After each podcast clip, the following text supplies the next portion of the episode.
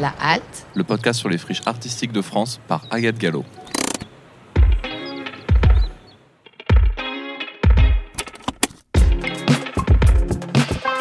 un podcast de quartier libre.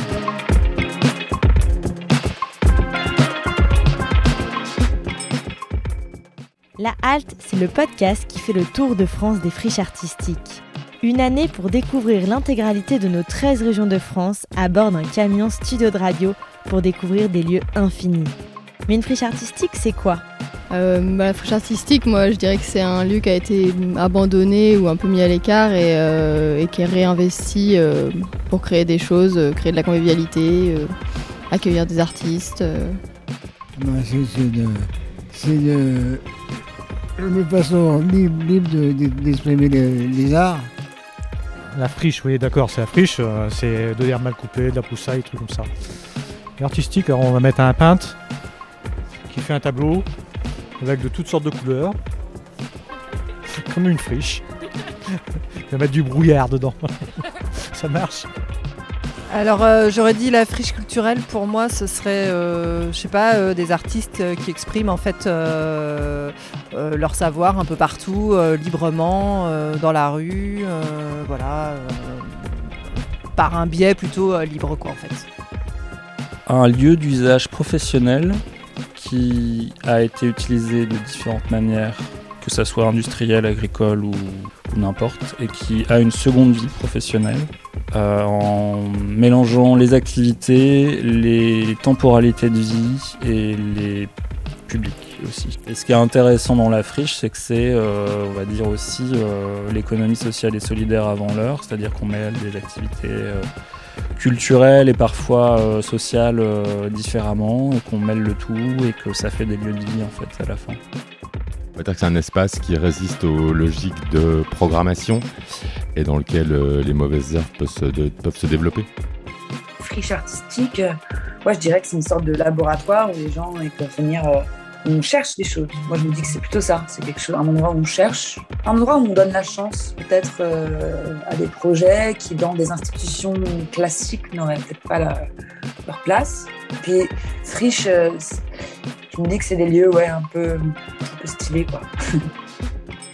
C'est autant de définitions que ce que vous venez d'entendre ici. En tout cas, pour moi, c'est un lieu où tout est possible, où l'art et la culture vous offrent la possibilité de vous évader. Un lieu qui a su se réinventer tout en gardant une histoire industrielle et qui offre aujourd'hui de nouveaux usages à chacun et chacune d'entre vous qui franchiront la porte de ces lieux imprévus et magiques. Alors montez à bord et voyagez avec moi. Bienvenue sur la halte. Bonjour à toutes et à tous et bienvenue sur ce premier épisode de la halte.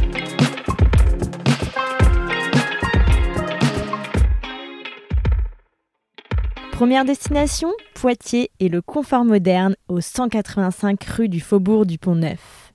Lieu de cœur et de passion, c'est ici que mon envie de créer ce podcast est née.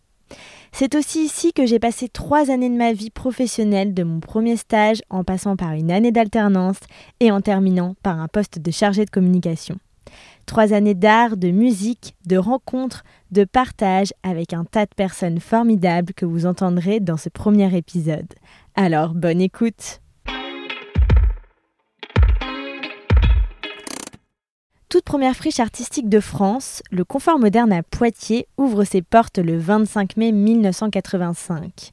Ancienne fonderie, puis entrepôt d'électroménager nommé le Confort 2000, c'est ici que l'association L'Oreille Étardie dépose ses valises. À l'initiative de cette réhabilitation d'anciennes friches industrielles en friches artistiques, quatre fondateurs qui marqueront les débuts de nos longues histoires. Fazette Bordage, Francis Falsetto, Yorick Benoît et Philippe Auvin. Pour en connaître davantage sur cette histoire et les premiers pas dans ce lieu où tout devenait possible, Fazette Bordage m'a accordé un entretien qui m'a laissé encore plus en admiration que je ne l'étais déjà. Alors, il se trouve que hum, nous étions plusieurs. Hein, alors, Hardy a commencé à organiser des concerts et puis euh, on était chacun entre Philippe Auvin, Yorick Benoît, Francis Falsetto, et puis d'autres, hein, parce qu'il y avait quand même beaucoup, beaucoup de gens autour de cette histoire. Euh, chacun amenait sa touche, et voilà, et on avait commencé à, organiser des choses dans les lieux de culture existants. Et ça, ça te fait réfléchir sur à quoi ça sert l'art et la culture. Et tu vois bien, c'était compliqué de mettre une buvette dans l'entrée d'une institution culturelle, de faire de la danse en première partie de la musique. C'était, c'était un peu inadéquat. Et puis, euh, on commençait à se dire qu'il fallait euh, qu'on ouvre un lieu nous-mêmes. Et moi, j'avais habité au 155 Faubourg du Pont-Neuf. J'étais venue dans ce lieu faire réparer une fois, euh, je sais plus quoi d'ailleurs. Et, et on se retrouvait souvent le matin au petit déjeuner. Et puis un matin, j'ai dit, franchement, et j'ai commencé à parler aux voisins. C'était une affaire un peu douteuse, donc c'était pas. Voilà, c'était un petit peu compliqué. Et puis voilà, c'est comme ça qu'on a trouvé ce bâtiment. Et alors, ce bâtiment, mais c'était, c'était des baignoires éventrées, c'était euh, des télés. Enfin, et après, dans mon parcours, j'ai rencontré énormément de lieux comme ça. Il y avait d'ailleurs une artiste italienne qui m'avait suivi à un moment donné dans mon parcours européen, qui avait fait un film. C'était toujours la même histoire et ça a été la même histoire, on en reparlera à main d'œuvre. Tu rentres dans un lieu et tu as l'impression que tout d'un coup il s'arrêtait en pleine vie. Les tiroirs sont ouverts avec des papiers, des bureaux. Euh, tu as l'impression que des gens vont arriver, vont s'asseoir et vont. C'est absolument euh, étonnant. Les bidets, les lavabos, les baignoires, c'est ce dont je me rappelle le plus. Quoi. Voilà. Donc, et ça faisait quelques mois que c'était euh, fermé, mais pas si longtemps. Pas si longtemps. Et euh, c'était juste génial à mi-chemin entre le centre-ville et les universités. Donc euh, voilà, puis après, ben, il a fallu convaincre un propriétaire privé qui en fait avait dans l'idée de le vendre à la mairie parce qu'on avait un loyer de, de 18 000 francs par mois. Et je me disais, mais c'est trop génial, il y a tout le confort moderne dans ce lieu euh, pour un confort moderne évolué, quoi. Pas, c'est pas le gaz et l'eau à tous les étages, c'était autre chose, quoi. C'est tu peux pratiquer, tu peux chanter, tu peux danser, tu peux. Voilà, quoi. Et, c'est ça le développement durable pour moi, c'est le fait que quelque chose qui peut peut-être être. Euh, parce que nous, on est arrivé dans des lieux qui étaient genre périmés, obsolètes, ou même qui faisaient triste, tu vois, où personne n'avait envie d'aller. Et nous, on a complètement retourné la situation en faisant des lieux, mais où en fait tout le monde a envie de venir. des lieux de créativité qui se projettent sur l'avenir, où toutes les, idées qui sont pas encore pour le monde qui est en train de se fabriquer sont là. Tiens, t'as toi pour ça, vas-y, fais-le. Et du coup, c'est ça qui est génial. On a fait ce renversement avec grâce, ce renversement d'une situation économique euh, pesante, où en plus c'était des modes de vie. Euh, l'homme était au service d'une façon de faire économie, machine, etc., etc.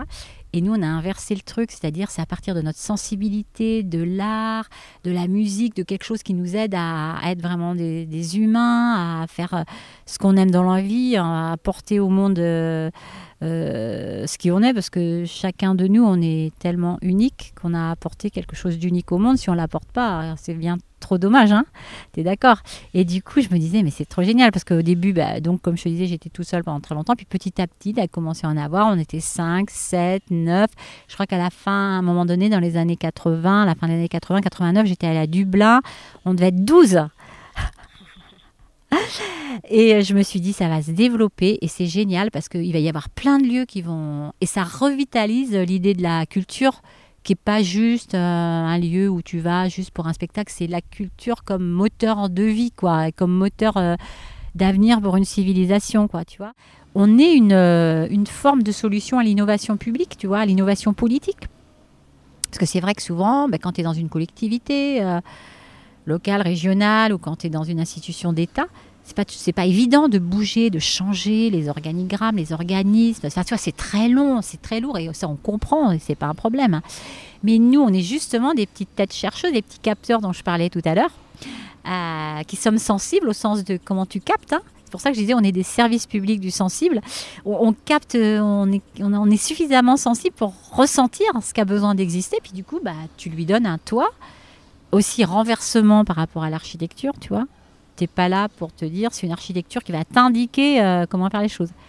C'est ça aussi que ça nous a ouvert. C'est ah, une architecture d'une modestie euh, et d'une générosité euh, magnifique qui s'en fiche que tu casses une cloison, que tu modifies, parce que tu fais ça pour que des, des contenus, du sens arrivent. La convivialité aussi, on en faisait un sujet politique, alors ça faisait marrer. Hein il y a 30 ans. Mais maintenant, tu as vu, il y a des mouvements convivialistes. Oui, c'est ça, on était précurseurs, mais parce qu'on était euh, naturel, en fait. Euh, c'était juste le bon sens, c'était juste naturel. On ne cherchait pas à être précurseur, on cherchait à, à faire ce qu'on aime, à, entendre les musiques qu'on aime, à relier des, artistes du territoire avec tous ces gens, euh, à faire des fêtes aussi. On a fait des fêtes, que ça soit joyeux. Alors il y a eu aussi des épisodes un peu musclés hein, quand il y avait les hard rockers, les machins, les trucs. Mais bon, ça c'était un peu la vie. Euh, comme je te disais tout à l'heure, l'argent, c'était pas quelque chose qu'on rejetait, parce que quand même, il faut te dire que parler d'économie dans la culture il y a 40 ans, euh, là, tu te faisais, mais oh là là, éjecté par des gens du ministère de la Culture, quoi, qui disaient non, mais on mélange pas les choses, quoi. Et toi, tu es là, ben non, mais c'est juste pour. Euh, c'est de l'énergie pour que les projets existent, tu vois. Nous, euh, puis tout de suite, on a imaginé économie monétaire, économie non monétaire, au sens de économie sociale et solidaire, mais ces mots n'existaient pas. Comme je te disais tout à l'heure, euh, recycler, récupérer, autoconstruction, c'était des mots qui n'existaient pas, qui maintenant. maintenant, je suis ravie quand j'entends plein de jeunes architectes qui parlent de sobriété architecturale. Bah oui, c'est ce qu'on faisait sauf qu'on n'avait pas ce mot-là. C'est génial parce que ça a fait école. tu vois, au début, tu crois que tu es tout seul, mais il faut tenir. Ça, c'est un message que tu as envie de dire à, tout le monde.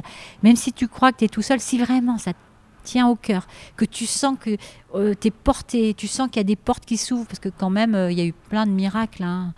tout le temps, hein, jusqu'à main d'œuvre, encore récemment. Il y a toujours des miracles qui te disent J'appelle miracle quelque chose qui te sauve au dernier moment d'une situation qui peut, te dire Ah non, mais là, ça va, tout va s'arrêter. Et puis il y a le petit truc qui fait que ça s'ouvre. Et là, tu dis Non, mais ça veut dire que tu as raison d'exister. quoi. Ça sert à quelque chose. Sinon, il n'y aurait pas cette énergie euh, du miracle. Et euh, oui, c'est tout à fait prémonitoire de ce qui se passe. Et aussi, quelque part, c'est une proposition concrète de dire le monde, il peut fonctionner comme ça aussi. C'est des petits bouts de monde. Il peut fonctionner en partant de l'art, de la culture, de tes rêves, de tes imaginaires.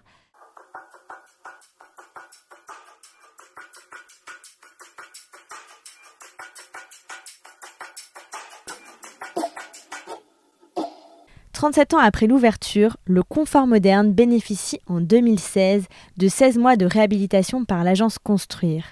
Aujourd'hui, on compte près de 8500 m2 comprenant une salle, un club, un entrepôt, une galerie, une fanzinothèque, un disquaire, un studio de création, 12 chambres de résidence, deux locaux de répétition, un restaurant, un bar, un jardin et l'association Jazz à Poitiers rejoignant le projet à la fin de cette réhabilitation. Au total, plus d'une trentaine de salariés qui permettent que ce lieu vive. bonjour, moi c'est Grégor Martin, je travaille à la Fanzinothèque de Poitiers où je suis documentaliste. Euh, bonjour, je m'appelle Anne Hubert et je m'occupe du labo de sérigraphie. Alors Mathilde Coupeau et euh, je suis directrice de Jazz à Poitiers. Donc je m'appelle Abdel Boussadia, de mon nom de famille. Euh, je m'occupe, je suis en charge de l'accueil de la pratique amateur. Accueil, accompagnement de la pratique amateur euh, au confort moderne. Euh, Alexia Toussaint, chargée des relations publiques à Jazz à Poitiers.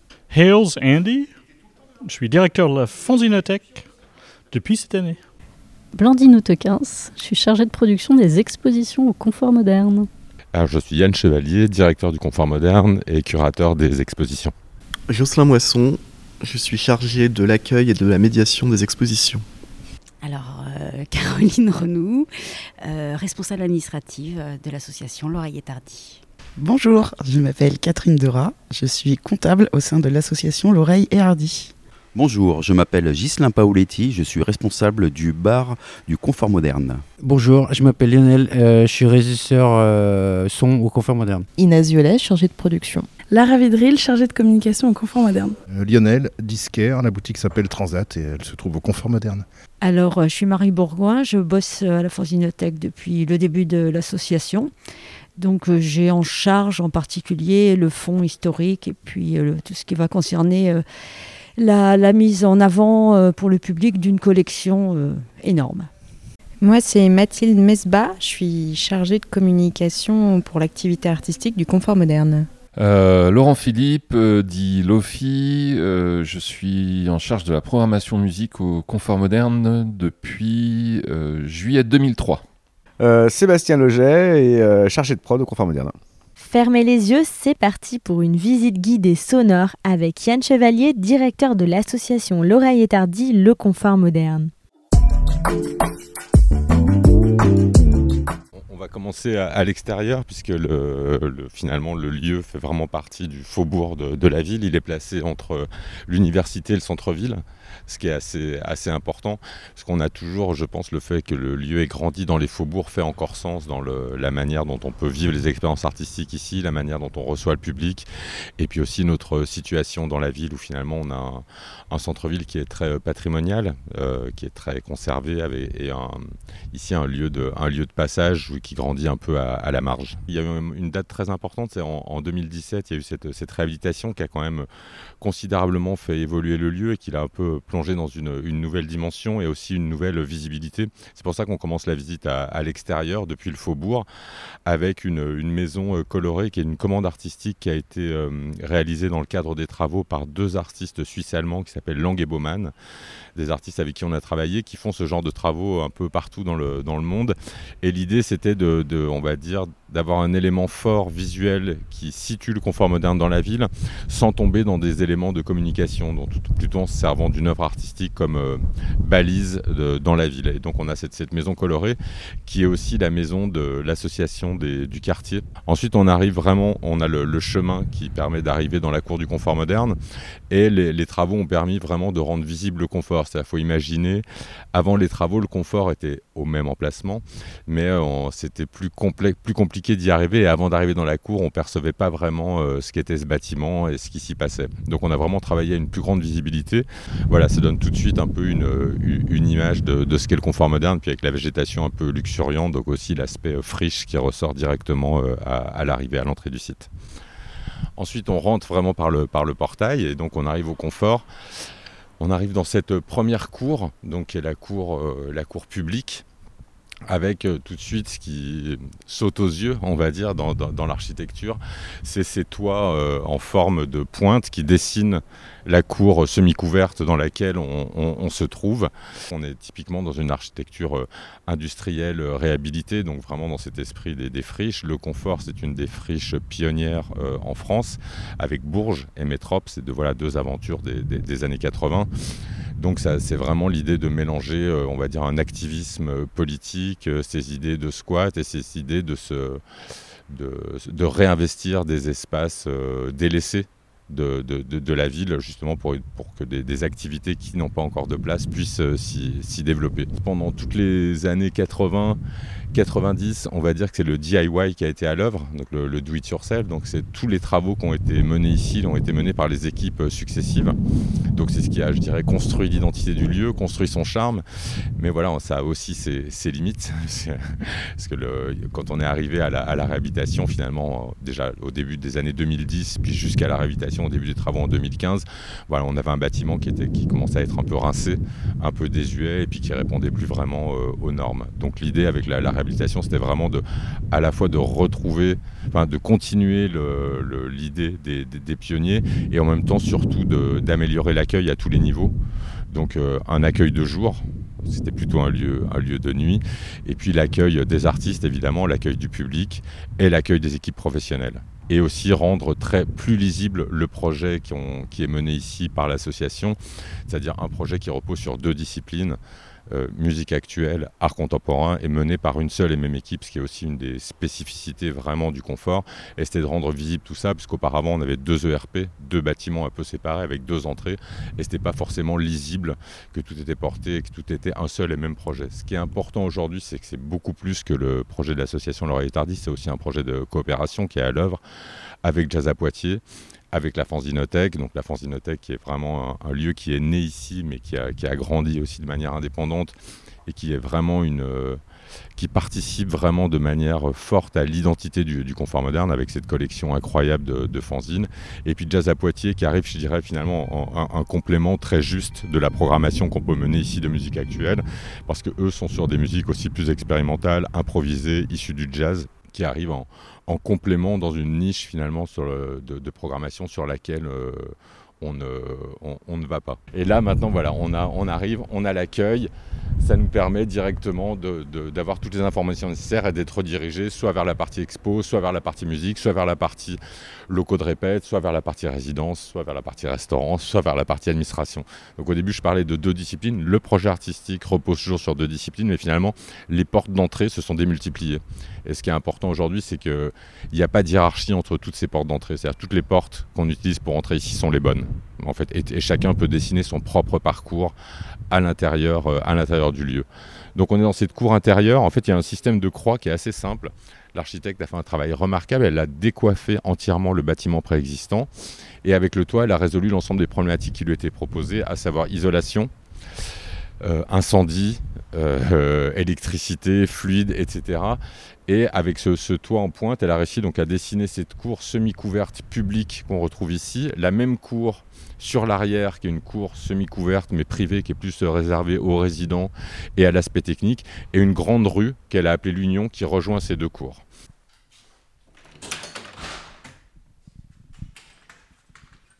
Donc là, on est vraiment au cœur du, confort. On arrive, donc on a le disquaire, qui est aussi une des entités euh, qui vit ici, mais qui fait aussi l'accueil, billetterie euh, du confort moderne, l'accueil exposition et l'accueil des pratiques amateurs, donc des, locaux de répétition. On voit dans, dans l'architecture, on a essayé de conserver les, traces, les sédiments de tout ce qui a vécu ici. Donc on, voit que toutes les structures métalliques qui recevaient le toit précédent sont encore visibles. Donc ce sont à la fois des éléments de décoration et, de, scénographie. Voilà, cette histoire de sédimentation, elle est très importante parce que finalement, je crois que ce qui a construit le lieu, c'est toutes les aventures qui s'y sont euh, superposées, déroulées au fil des ans. Les aventures artistiques, évidemment, mais les aventures humaines euh, avant tout, voilà, qui, qui sédimente comme ça et qui crée une identité aussi euh, forte qu'on peut voir aujourd'hui dans les, la plupart des murs qui sont, qui sont restés visibles. L'architecte, elle, a des préceptes qui sont assez simples. C'était la maîtrise d'usage. Donc c'est l'usage qui construit le lieu et c'est pas l'architecture qui construit qui construit l'usage. Le chantier comme acte culturel. Donc, le chantier reste ouvert au public, on vit le chantier, on participe euh, au chantier, et puis une architecture non finie, c'est-à-dire une architecture sur laquelle on peut toujours intervenir, voilà, ce qui correspond vraiment au projet qu'on mène ici, c'est-à-dire un projet qu'on essaie d'être euh, toujours en mouvement. point euh, œuvre d'art aussi, parce que le, pareil, il y a beaucoup de, je parlais de sédimentation, on a beaucoup de traces des passages des artistes. On a vu à l'extérieur, on a cette, euh, ce banc là sur lequel s'est noué plein de plein d'histoires, euh, plein de discussions euh, plus ou moins enflammées, qui est une œuvre de David Evrard qui était là auparavant que l'artiste que l'architecte a replacé. On a des pièces de de Brian Digro, de Club de Bridge, de Christian Robert Tissot. Donc on a essayé comme ça, le, tout le parcours est ponctué comme ça de, présence d'œuvres d'art qu'on continue à augmenter. On voit les, sérigraphies à l'accueil qui sont produites par la Fanzinothèque ou par les artistes invités par, euh, par l'OH. Voilà, là on est arrivé dans la, dans la salle du confort moderne, donc cette salle un peu, un peu mythique qui a vu passer plus de 3000 groupes depuis son ouverture dans les années, dans les années 80. Euh, c'est une salle qui n'a pas beaucoup bougé et qui en même temps s'est entièrement transformée euh, sur, les, sur les cinq dernières années avec la réhabilitation. C'est toujours le même sol, la même superficie.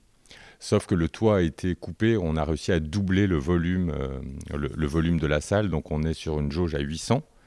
Donc c'est une, c'est intéressant comme jauge, parce que c'est une jauge qui permet pas de gagner d'argent. C'est difficile, c'est un peu particulier de dire ça, mais en fait, ça permet aussi surtout de garder une indépendance de programmation et de rester sur le cœur de notre programmation, qui est vraiment une programmation euh, émergente, indépendante. Euh, la salle, elle elle a une particularité, c'est ses coursives qu'on voit sur le côté. Donc on a une coursive qui permet d'aller des loges à la scène et de la scène aux loges, c'est-à-dire qu'on voit les artistes arriver sur scène et on les voit sortir, ce qui crée toujours une, une proximité qui peut être assez euh, sympathique. Et puis une deuxième coursive maintenant euh, entièrement technique. Voilà, c'était une salle qui était un peu à la traîne en termes de qualité euh, acoustique avant, avant la réhabilitation. Donc on a toujours vanté la programmation du confort, mais on a aussi souvent parlé de la piètre qualité du son de, sa salle, ce qui, faisait, qui en faisait peut-être aussi partie de, son charme. Hein. Mais maintenant, voilà, on a une salle qui est vraiment parfaitement équipée et qui répond vraiment au mieux, au, on va dire, au, aux logiques de production des, musiques actuelles euh, aujourd'hui. Là, on repasse par le, on ressort de la salle de concert, on est de nouveau dans le bar. On a deux portes coulissantes qu'on voit sur la gauche qui permettent d'entrer dans le club si on souhaite que le club soit connecté avec le bar. Donc ça, c'est une trouvaille, pareil, vraiment intéressante. ça nous permet d'accéder au deuxième espace de diffusion pas uniquement musique actuelle, c'est un, donc c'est un petit club, on a appelé ça le club, c'est une, une structure en bois autoportée qui est venue s'inscrire dans les espaces disponibles de l'architecture. C'est une salle de 182 places, je crois, si je me, me trompe pas, ou quelque chose comme ça. Et c'est une salle qui permet bah, des concerts beaucoup plus intimistes, mais qui permet aussi des productions beaucoup plus légères. Donc ça permet, par exemple, d'inviter euh, le tissu associatif local à venir produire ces, concerts, mais ça permet aussi, c'est une pièce d'enregistrement euh, très appréciée, une salle de résidence très appréciée, mais aussi où on peut développer tout un tas d'autres formes de type performance, projection vidéo, euh, mais aussi euh, conférences, réunions, etc. Donc un espace, on va dire, plus couteau suisse. Là, on passe un peu sur l'envers du décor, donc toujours sur les mêmes idées. Dès qu'on lève un peu la tête, on voit les anciennes structures métalliques qui viennent recevoir les nouvelles structures, donc tout ça dans une espèce de, maillage euh, assez, réussi. Et là, on, arrive sur la partie, on va dire, pratique, à la fois pratique amateur et résidence musique actuelle. J'ouvre la porte, je vérifie qu'il personne. C'est assez rare, il y a beaucoup de gens qui viennent, euh, qui viennent travailler ici tout au long de l'année. Là, on est dans le local qu'on appelle Souplesse, qui est un grand local de, répétition, mais qui est surtout un local de, création très apprécié des groupes en résidence pour de l'écriture, de l'enregistrement, de la répétition en fonction des, besoins. Mais là, c'est le plus souvent des groupes qu'on accompagne artistiquement. Euh, là, on est passé sur la coursive depuis, les locaux de répète, et là, c'est la partie vraiment cachée. C'est vraiment où la partie, finalement, on parle d'un projet transdisciplinaire ou pluridisciplinaire. Moi, j'aime bien dire qu'il ne se joue pas dans les espaces de création, mais qu'il se joue dans les espaces de vie. Et ici, on est vraiment au cœur de la vie artistique du lieu, avec le foyer, où les artistes en résidence font à manger, font leur, leur lessive, etc., qui est vraiment un lieu de vie. Et puis en enfilade, on, ça distribue sur 10, 10, chambres et 2 studios, donc des, capacités d'hébergement assez importantes, euh, qui permettent de recevoir tout type d'artistes sur tout type de durée. C'est-à-dire, ça peut être le, groupe qui vient jouer, qui va passer euh, une nuit, une nuit ici, ou euh, quelqu'un qui vient sur un projet d'écriture ou sur un projet d'exposition qui peut rester plusieurs mois, et tout le monde se croise dans la cuisine où on va aller on se retrouve sur le, jardin qui lui-même nous ramène sur le restaurant. On, passera, tout à l'heure pour, pour finir la visite. Le jardin, il est intéressant aussi parce que c'est encore une nouvelle typologie d'espace du confort. En fait, le confort a une, typologie d'espace hyper variée. On est passé du grand rectangle noir, la salle de concert, euh, à la salle en bois, au club. On, passera tout à l'heure par les grands volumes blancs de l'espace d'exposition. Là, on a un espace quasi naturel euh, de jardin euh, voilà, qui, arrive encore ici de manière assez, assez surprenante. Et ce jardin, on a choisi finalement d'en faire un peu la, friche dans la friche. Donc un jardin qui est, semi-entretenu. Là, dans la cour, c'est vraiment un endroit qui a été hyper, euh, hyper bien pensé, qui est hyper important, parce que finalement, on connaît le confort moderne, on peut connaître le confort moderne, vu qu'il y a plein de portes d'entrée, on peut venir un soir, voir un concert, finalement ne voir que le club ou que la salle de concert et que le bar, sans se rendre compte de tout ce qui s'y passe. Et finalement, le projet, de plus en plus, il a glissé peut-être que le, Covid finalement nous a permis d'accélérer ce, glissement, c'est de passer d'une logique de diffusion à une logique de création beaucoup plus importante. Donc la diffusion reste très importante ici, mais la partie création prend de, plus en plus de place parce que l'outil répond vraiment bien aux, on va dire aux usages de production des artistes, que ce soit des, musiciens ou des plasticiens. Donc là, on voit en rez-de-chaussée, donc en dessous des espaces de logement, on a l'atelier, on entend euh, les, gars au, travail, et un espace de stockage. Donc, qui nous permet de produire énormément, de continuer dans cette logique de do it yourself dont je parlais pour le bâtiment. Euh, on essaie de produire un maximum de choses en interne. C'est-à-dire l'ensemble des expositions, par exemple, qui sont présentées ici, sont produites dans nos ateliers avec les artistes, etc.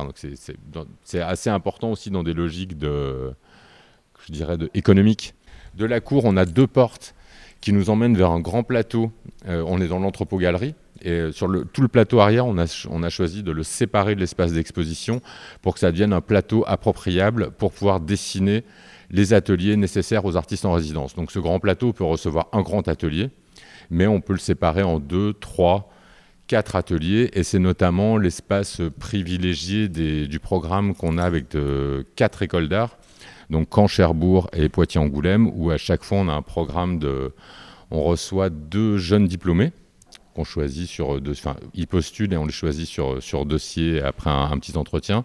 Donc c'est quatre mois de résidence et une exposition. Là, on, est un peu à, à revers du circuit euh, classique, mais on se retrouve à entrer dans l'arrière de l'espace d'exposition qui est un espace euh, assez remarquable, comme la salle de concert finalement, qui est un espace signature du, confort. Donc c'est ce qu'on appelle l'entrepôt-galerie. Donc si on prend l'entrepôt-galerie dans son ensemble, on est sur 1200 mètres carrés euh, d'espaces d'exposition voilà, qui sont entièrement modulables. Voilà, on peut y mener une grande exposition ou une grande exposition, des petites expositions. Voilà, on peut en tout cas euh, complètement le, scénographier ou le construire en fonction des, besoins.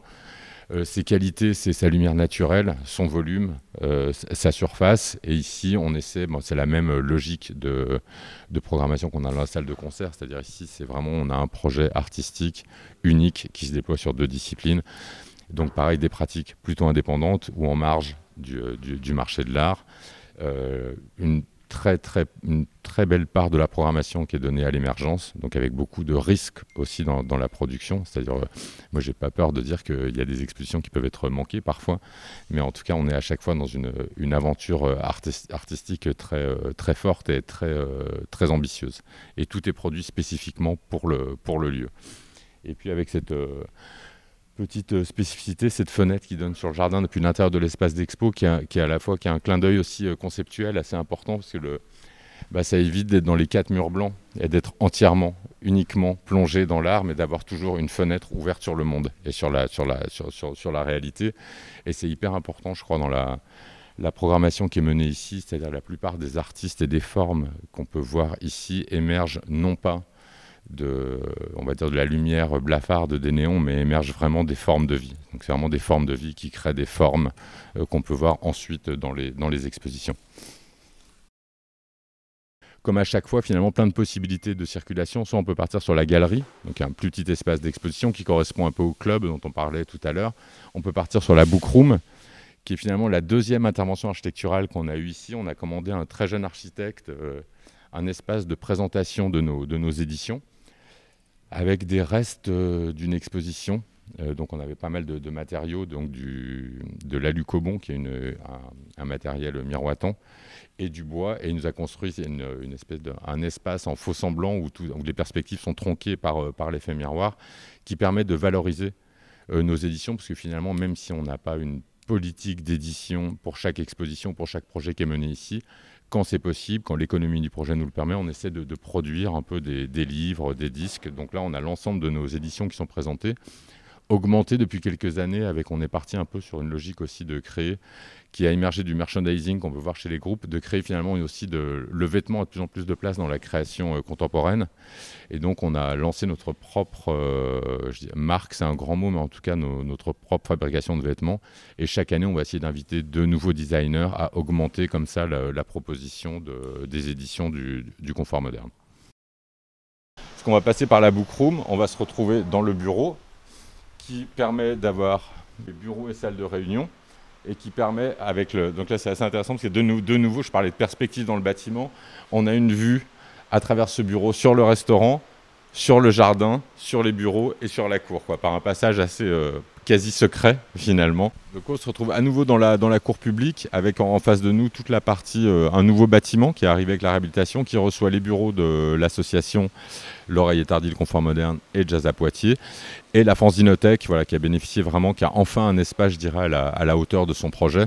Parce qu'on a un espace qui lui permet d'avoir une présentation euh, lumineuse de l'ensemble de la collection. Et puis l'atelier de sérigraphie, le labo, qui est aussi dans le même, dans le même corps de, bâtiment. Donc ça donne une, belle unité à l'ensemble. Et puis dans, ça redessine un peu l'enclave industrielle euh, telle qu'elle était finalement au début du XXe siècle, c'était vraiment une enclave industrielle dans les faubourgs de, Poitiers. Et finalement, on a un peu reconstruit cette, euh, enclave enclave industrielle qui se terminait par le. Là, on va rentrer dans le plus vieux bâtiment du, confort, donc qui était la fonderie originale, euh, qui est resté. On a essayé de, de, la dénaturer le moins possible. Donc là, c'est un bâtiment un peu particulier parce qu'il est en pierre apparente avec une, avec une verrière donc qui est vraiment la, signature enfin, du, premier bâtiment et qui est devenu le, restaurant du confort moderne. Donc c'est aussi une spécificité qui est très importante, c'est dans le modèle économique qu'on met, qu'on met en œuvre ici. C'est-à-dire euh, ce n'est pas une concession, c'est vraiment le restaurant du confort moderne. C'est une SARL qui gère ici le débit de boissons et la restauration, mais c'est une SARL qui appartient à l'association et dont l'association en assure la gestion, ce qui permet que le restaurant soit vraiment une activité à part entière du confort moderne et que ça reste aussi que tout soit mené un peu dans la même, dans, dans la même ligne et qu'il n'y ait pas des, des, horaires séparés ou, je sais pas, une une manière de servir ou de faire à manger qui ne correspondrait pas au projet finalement qui est, développé ici. Et, puis avec des ouvertures qui ont été créées dans ce restaurant pour avoir une terrasse qui nous ramène sur le jardin, le jardin qui nous permet de retourner aux résidences si on souhaite, donc toutes ces, toutes ces, tous ces parcours, toutes ces circulations qui ont été, euh, qui ont été créées.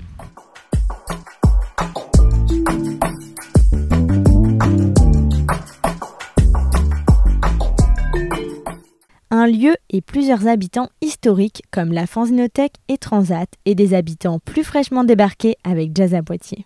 L'association Jazz à Poitiers a été créée en 1997 et on a une histoire un petit peu particulière. C'est qu'on a été créé par euh, des personnes morales, c'est-à-dire que c'est des structures de Poitiers qui défendaient le jazz et les musiques improvisées dans un champ assez spécifique, euh, esthétique, euh, esthétiquement tel qu'on peut le défendre aujourd'hui, et qui se sont dit tiens, on va dédier une association à ces esthétiques très en marge et très peu visibles dans les médias et, aussi dans les lieux de diffusion. Et donc au final, les structures qui ont créé Jazz à Poitiers sont des structures de Poitiers. donc c'est la scène nationale, c'est le centre d'animation des couronneries de Poitiers, c'est une association qui, était, qui a été dissoute depuis, mais qui à l'époque s'appelait Jazz de Ville, qui recouvrait des musiciens professionnels de Poitiers. et tous ensemble, ils ont créé l'association avec euh, une forme d'approbation euh, tacite des partenaires publics et euh, particulièrement du ministère de la Culture, puisqu'à l'époque, le ministère souhaitait labelliser des SMAC, donc des scènes de musique actuelle, avec la spécificité jazz et musique improvisée. Donc l'association a été créée grâce à une conjoncture aussi politique de pouvoir très rapidement émarger sur des subventions publiques pour pouvoir structurer l'association et avoir des permanents dès euh, la première année de son existence. Donc pendant très longtemps, on a été connu sous le nom de Carré Bleu et le mot jazz à Poitiers était finalement peu visible dans les médias. Euh, et c'est une salle qui était euh, gérée par le centre d'animation des couronneries, donc une maison de quartier de Poitiers, donc, qui nous mettait à disposition l'espace pour pouvoir réaliser nos concerts. effectivement, on a fait le choix dès la création de la structure de défendre une toute petite partie de ce que le mot jazz peut recouvrir. Aujourd'hui, jazz, c'est très multiple et tous les, toutes les musiques que ça recouvre sont toutes aussi légitimes les unes que les autres. Et nous, on a décidé d'axer notre travail sur ce qu'on appelle la musique improvisée non idiomatique, euh, qui qu'on retrouve dans les courants les plus connus tels que le free jazz, la noise, euh, parfois aussi on appelle ça de la musique expérimentale, des musiques libres. Il y a beaucoup de terminologie, parfois quelques guerres de chapelle dans lesquelles on n'a pas du tout envie de rentrer. Euh, nous, ce qu'on aime défendre, c'est vraiment un jazz de création, des musiques, des musiques affranchies presque du style, du style jazz d'origine et pour la plupart, le point commun, c'est ce, cette appétence pour l'improvisation dite non idiomatique un terme un peu barbare pour dire que on s'affranchit de tous les codes de l'improvisation. Dans le projet de Jazz à Poitiers, il y a toujours eu euh, euh, une, défense de la musique euh, dite créative, de, de création, etc. Une ligne artistique très tranchée. Mais en parallèle, on a aussi toujours défendu de travailler en coopération avec les autres acteurs de Poitiers. Et donc, ça se traduit par des partenariats, des coproductions. Et ça a toujours fait partie de l'ADN de Jazz à Poitiers d'organiser des concerts en coproduction avec d'autres partenaires, parce qu'on est sur des esthétiques qui permettent le croisement des publics, qui justement permettent d'aller euh, à la croisée de différentes esthétiques. Du coup, euh, le travail avec l'oreiller Hardy, et donc, euh, qui occupe les murs du confort moderne, on a très rapidement eu des accointances sur des esthétiques assez similaires, côté noise, électronique, où on pouvait se retrouver. Et donc, depuis, depuis des années, peut-être 2010, très régulièrement, on faisait plusieurs coproductions dans l'année. Donc assez rapidement aussi, on a des deux côtés euh, pensé ou en tout cas euh, rêvé à euh, travailler encore plus ensemble et assez rapidement les directions à l'époque donc c'était Simon Codéboisse et Mathieu Pirino se sont rendus compte que l'agrégation des activités de chacun ne pouvait pas tenir dans le bâtiment confort moderne tel qu'il existait. On avait un volume d'activité euh, conséquent, l'OH avait un volume d'activité encore plus conséquent, les deux ensemble dans un tel bâtiment, c'était juste incompatible. Donc on a continué euh, main dans la main à travailler ensemble sur des épisodes one-shot, sur des projets euh, de plus ou moins grande taille, tous très enthousiasmants. Le point un peu névralgique de cette coproduction étant que depuis 2010, le Confort Moderne accueille le festival Bruisme, qui est organisé par Jazz à Poitiers, très, très généreusement de leur part.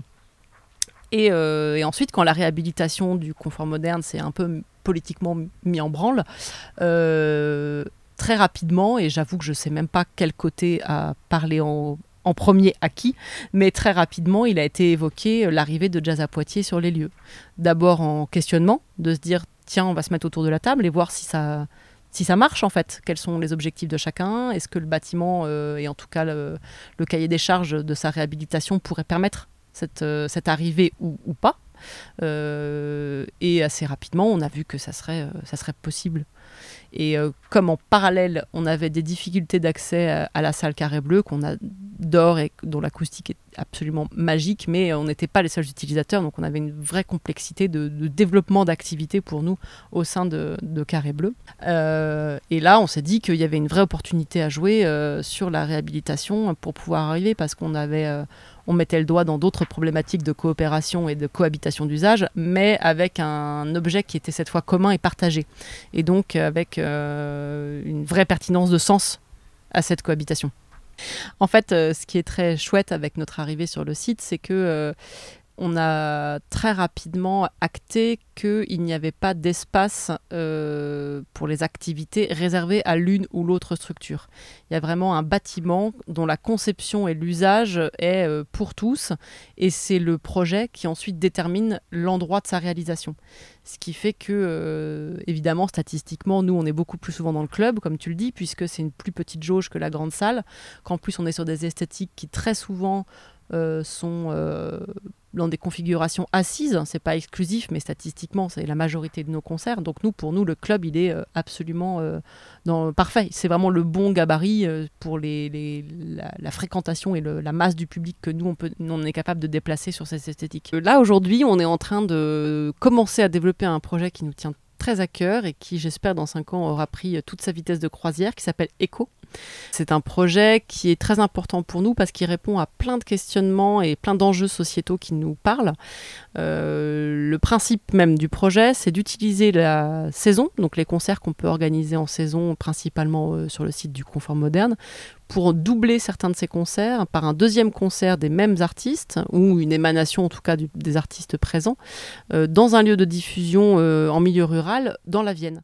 Euh, Lionel, disquaire, la boutique s'appelle Transat et elle se trouve au Confort Moderne. Euh, en tant que disquaire, on va fêter les 20 ans l'année prochaine, en 2023, ouais. Oh là là, la boutique, euh, elle faisait 13 mètres carrés. On avait fait des recherches. apparemment, j'étais le plus petit disquaire de France. on a la couronne qu'on peut avoir. Et, ça se trouvait dans un garage. Et, y avait, les autres garages servaient de locaux de répétition. Voilà. Et euh, je suis resté là-dedans euh, pas mal d'années. Puis avant, je travaillais à la Fanzinothèque, en fait. Parce que la première boutique de disques, elle date de 1987, dans le confort moderne. Et euh, elle se trouvait justement dans ce garage-là. Ça s'appelait La Nuit Noire. À la fin de mon contrat à la Fanzinothèque, j'ai demandé à reprendre au confort moderne à la Fanzinothèque. Ils m'ont dit tout de suite oui. Oui, oui, il fallait faire perdurer le lieu. Donc voilà, je continue. On peut trouver des vinyles, on peut trouver des CD, on peut même trouver des cassettes. Voilà, il y a tous les supports possibles. Et euh, j'essaie d'avoir un peu, tous les styles. Ça sert à rien d'avoir des œillères. Euh, voilà. J'essaye de proposer un maximum de trucs. Euh, la boutique était impliquée dans le, dans le projet du nouveau confort moderne, dans le sens où ça allait être un point névralgique pour servir d'accueil, de billetterie de jour, aussi pour les adhésions, Enfin, toutes ces choses, une forme de conciergerie, moi j'appelle ça. Voilà, donc euh, on est passé d'un 13 mètres carrés à un, peu plus de 40 mètres carrés, euh, et qui permet, ça se trouve dans, dans, un coin du confort moderne qui s'appelle l'Union. C'est même pas un coin d'ailleurs, c'est vraiment la, pièce principale euh, qui, qui permet d'accéder aussi bien aux espaces d'exposition qu'aux salles de concert. Et c'est là où on trouve aussi la boutique. Alors, euh, je suis Marie Bourgoin, je bosse euh, à la Fanzinothèque depuis le début de l'association. Donc, euh, j'ai en charge en particulier le fonds historique et puis tout ce qui va concerner la, mise en avant pour le public d'une collection énorme. Alors, elle est si grande passe déjà par, parce qu'elle est ancienne et qu'elle a pu comme ça collecter énormément de documents. Et hum, je ne sais pas pourquoi c'est la plus grande, c'est la seule qui a tenu le coup, effectivement, et qui a pu euh, peut-être avoir la confiance aussi des auteurs, euh, qui fait que c'est vrai que les documents viennent facilement ici. Alors, on est resté sur 60 euh, 000, Alors c'est dur à évaluer puisque c'est une vieille structure, qu'on n'a pas toujours bien finalement saisi les documents quand il fallait parce qu'on avait beaucoup d'autres activités à côté. Donc on est voilà, on estime qu'on est 60 000, qu'on en a 60 000, qu'on en reçoit 1000 par an, grosso modo. C'est comme ça que je fais les comptes, à la louche. Alors les débuts historiques, euh, euh, c'est une volonté d'un conseil communal de jeunes en 88, en 1988, qui ont demandé à la ville euh, de créer une fanzinothèque. Ils avaient cette idée parce qu'il y avait déjà pas mal de fanzines qui existaient sur Poitiers. Il y avait aussi le, le festival Scoop en Stock, festival de la presse lycéenne, qui se tenait à Poitiers. Ce qui fait que la mairie euh, a dit ok, on va, ok, on crée une fanzinothèque. C'est d'ailleurs le mot, c'est eux qui l'ont inventé ou c'est les jeunes du CCJ, mais c'est pas, en tout cas, c'est pas ceux qui ensuite l'ont géré. Et euh, où est-ce qu'on va la mettre cette fanzinothèque euh, Dans une annexe municipale, je sais pas, dans un, dans une maison de quartier? Non, on va la mettre au confort moderne. Voilà, ce qui a été quand même très très bonne idée de nous installer ici. Euh, dans l'endroit qui était le plus vivant sur Poitiers, le plus innovateur, qui était en pleine ébullition, en pleine création aussi. Voilà, qui était un super endroit voilà, pour installer une fanzinothèque et avoir un petit peu de public, on va dire. Donc euh, voilà, le fanzine, c'est une libre expression, hein. c'est peut-être un peu galvaudé comme, comme, euh, voilà, comme terme, mais c'est quand même des gens qui ont envie de dire ce que eux ils pensent des choses. Mais il reste quand même toutes sortes de fanzines encore qui existent, et moi je suis toujours très étonnée de voir à quel point ils sont variés, euh, ils embrassent des tas de sujets, ils sont toujours vachement intéressants. Moi, j'apprends beaucoup de choses. Un lieu aux multiples facettes où les artistes peuvent laisser place à leur créativité en toute liberté. Et c'est même Bonnie Banane qui le dit.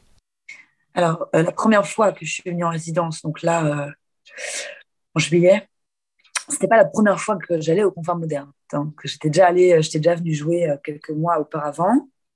C'était incroyable. En gros, la première soirée que j'ai passée au confort, j'ai découvert ce lieu, j'ai joué dans la salle. Donc ouais, j'étais impressionnée en fait de ce lieu euh, avec tellement de propositions différentes. Enfin, je veux dire, le magasin de vinyle, la fanzinothèque, enfin, je sais pas, c'est génial. L'espace, il est aussi superbe. L'espace d'expo, la salle, le public. En gros, c'est un, lieu, euh, comment dire, presque complet, j'ai eu l'impression. Et euh, où il y avait Enfin, je sais pas, je pense que l'ambiance est due aussi aux gens qui la gèrent. Hein.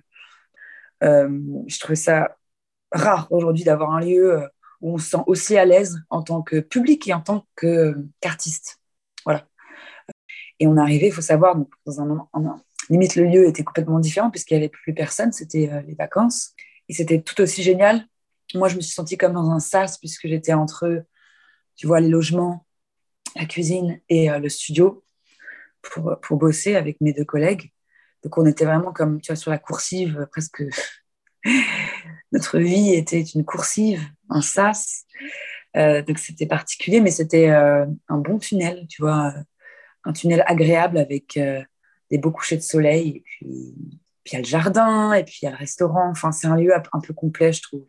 On s'est senti vraiment libre. Et, et, tu vois, quand on se sent libre à ce point-là, on est aussi dans le respect, quoi. Enfin, je sais pas, il y a un truc, je sais pas, ça force le respect, je trouve. Voilà. Et puis, euh, les conditions étaient idéales.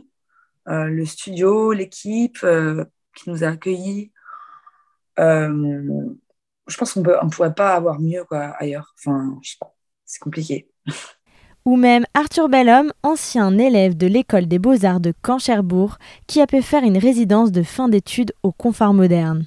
Moi, je m'appelle Arthur, donc je travaille sous le nom d'Agir Bizarrement. Euh, j'ai été diplômé de l'école de Caen en 2020 et ensuite euh, j'ai présenté une résidence ici. Et euh, depuis, ben, je continue à travailler avec le confort. Donc là, pour cette prochaine expo avec donc la production de ma première collection et de mon premier défilé. Donc en, en partenariat aussi avec Draft. Alors nous, ça a été un moment assez important parce que déjà, on sortait de confinement et de toute cette période. Donc euh, moi personnellement je travaillais un peu dans mon salon, euh, ça commence à être un peu dur. Donc ça a été une bonne bouffée d'air euh, de pouvoir arriver dans un lieu où il y avait un atelier à disposition. mine de rien, même s'il y avait des couvre-feux, que le lieu était fermé, il y avait quand même des expos qui tournaient avec des visites pro. Donc c'est vrai que de ce côté-là, on a pu vraiment rencontrer beaucoup de monde, ce qui je trouvais super important dans une résidence en dehors de juste la, la production. On a pu vraiment passer des moments avec des acteurs euh, du monde de l'art qui étaient euh, de belles rencontres pour, euh, pour des jeunes artistes. Donc j'étais avec un quelqu'un qui était avec moi aussi à l'école de Beaux-Arts. On était prêts à deux, donc est Victor Bureau. Alors bonjour, moi c'est Do Bohema. Et ce que je fais, c'est que je chante principalement, je compose et j'écris mes chansons. Et étant à Poitiers, je crois qu'aussi une, autre rencontre importante que j'ai faite, c'est euh, euh, quand j'ai candidaté en fait pour le printemps de Bourges. Euh, donc je crois que c'était en 2020. j'ai du coup été lauréate de la, fin, de la région Aquitaine, et c'est comme ça que j'ai rencontré Lofi. Et en fait, Lofi, on a eu un rendez-vous, il a commencé à me conseiller un petit peu, etc. Et il a toujours été très attentif et il m'a donné quelques conseils vraiment précieux. Euh, euh, et du coup, j'ai fait des résidences au confort. Enfin, ça a joué un rôle vraiment important. Euh, tout le travail qu'on a pu faire pendant toute la session printemps de Bourges et ouais, et toutes les résidences qu'on a faites au confort, etc. Ça a joué un rôle vraiment important dans mon développement artistique. C'est aussi un espace de création où les artistes locaux peuvent répéter.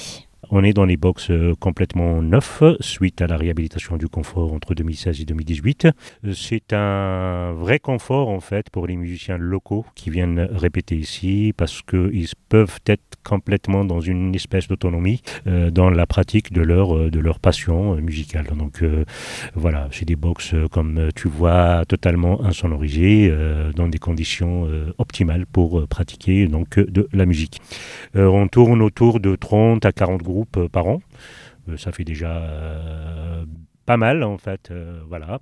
Tout ce que je peux dire, c'est que les personnes qui passent par là, les usagers des box de répétition, les musiciens locaux, sont ravis en fait d'être là et sont contents.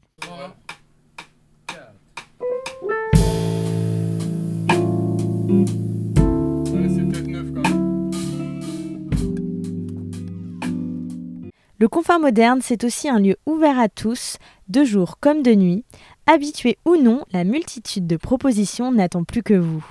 Les publics se sentent accueillis, chez eux, c'est peut-être un, grand mot, mais en tout cas euh, légitime. Euh, et effectivement, parce qu'ils se sentent légitimes, on arrive euh, à créer un, lien qui se pérennise à l'échelle d'une année. Et donc, effectivement, moi, après, c'est vrai que je travaille plus spécifiquement sur les, sur les expositions, mais voilà, comme on a trois grands cycles dans l'année, c'est des publics qui viennent, qui viennent trois fois dans l'année. Et donc, et donc, qui parfois reviennent aussi sur d'autres temps, puisque, bah voilà c'était une première entrée, l'exposition, mais on, peut y revenir après pour euh, toute autre chose quand on, a, quand on connaît euh, le lieu.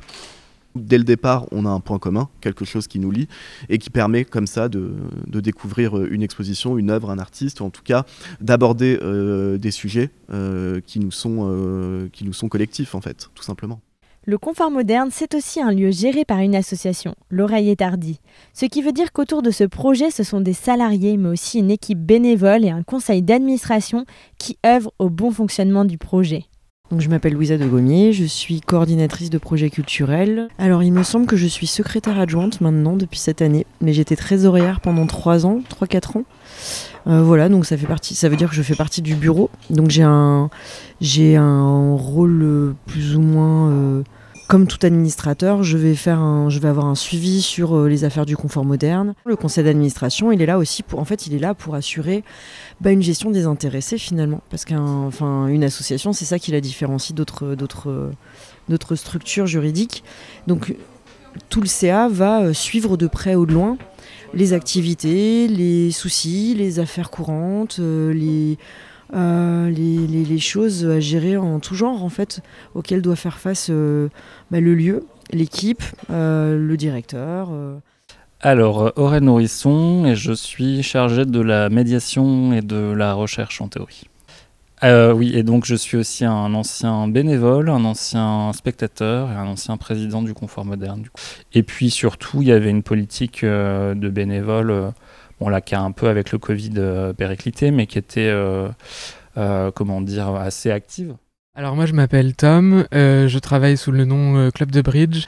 Alors mon rôle dans le conseil d'administration, c'est je pense d'apporter un point de vue qui peut être différent de celui de la direction, de celui des employés et de celui des autres membres du CA. En fait, d'agréger mon point de vue d'artiste au point de vue de personnes qui viennent ou pas du milieu culturel, pour essayer comme ça de construire un, un projet de politique culturelle pour le lieu.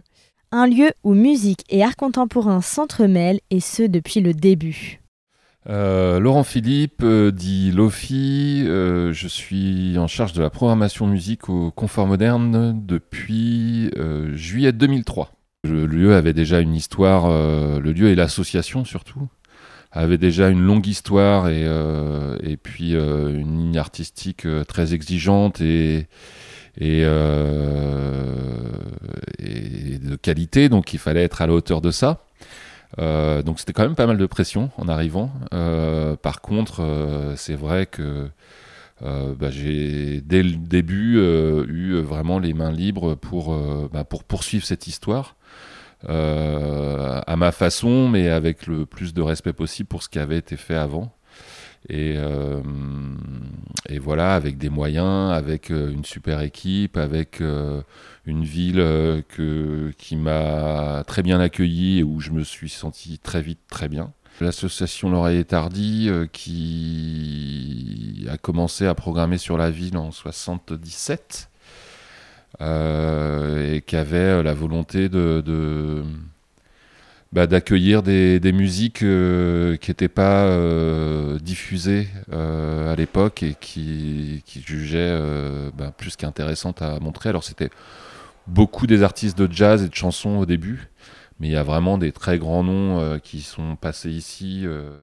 Voilà, l'assaut avait vraiment pour volonté de montrer euh, des artistes émergents, des, des musiques exigeantes, et puis d'être un peu à contre-pied ou à contre-courant de, bah, des années euh, variétés euh, qui pouvaient, euh, qui étaient le, cœur de, de l'activité culturelle musicale en France à cette époque-là, qui a, aussi ouvert la programmation sur, sur, sur, sur d'autres esthétiques et notamment un tout petit peu les musiques électroniques à cette époque-là, ce qui plus développé Cyril par, par la suite quoi.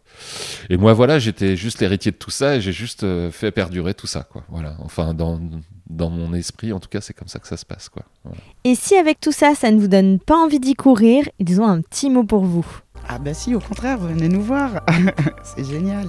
Vous allez faire plein de découvertes musicales, euh, plein d'expos super sympas à voir, euh, ouverts à tout milieu quoi. Faut pas hésiter avec cette nouvelle réhabilitation, les portes sont ouvertes, il y a plein de portes en fait, on peut passer partout au confort moderne. Il y a de belles, belles, belles personnes pour vous accueillir ici. Euh, qui passent me voir et qui euh, qu'on discute et euh, on boit un petit verre ensemble et puis je pense que si ça irait très bien après. et qu'il faut prendre des petits risques en fait. Je trouve qu'à Poitiers on a la chance d'avoir un lieu comme celui-là et je pense que ça peut créer des changer des, des destins. Merci d'avoir écouté ce premier podcast et j'espère que ça vous aura donné envie de pousser les portes du confort moderne pour ceux qui ne connaissent pas encore ou de vite y retourner pour ceux qui le connaissent déjà. Un immense merci au Confort Moderne pour son accueil et son accompagnement sur le projet de la halte. Un grand merci à la ville de Poitiers qui accompagne également ce podcast et à tous les partenaires ayant contribué à la réalisation de ce podcast et de ce voyage à bord du camion studio de radio. Et merci aux artistes pour les musiques Endebo Emma et The Amber Day. Merci à Victor Dubin pour l'habillage sonore, à César Elion Joly pour le site internet de Quartier Libre et la charte graphique, à Alicia Laroche pour les illustrations et à toute la famille et tous les copains et copines d'avoir soutenu le projet et aidé à réhabiliter ce fourgon en studio de radio et en petite maison. Et pour suivre l'intégralité des épisodes, rendez-vous sur les plateformes d'écoute et sur quartier-libre.eu. Et si vous avez envie de suivre le voyage radiophonique, rendez-vous sur Facebook et Instagram en cliquant Quartier Libre. N'hésitez pas à me faire parvenir vos retours sur ce premier épisode. En attendant le prochain, je vous dis à très vite. La halte. Le podcast sur les friches artistiques de France.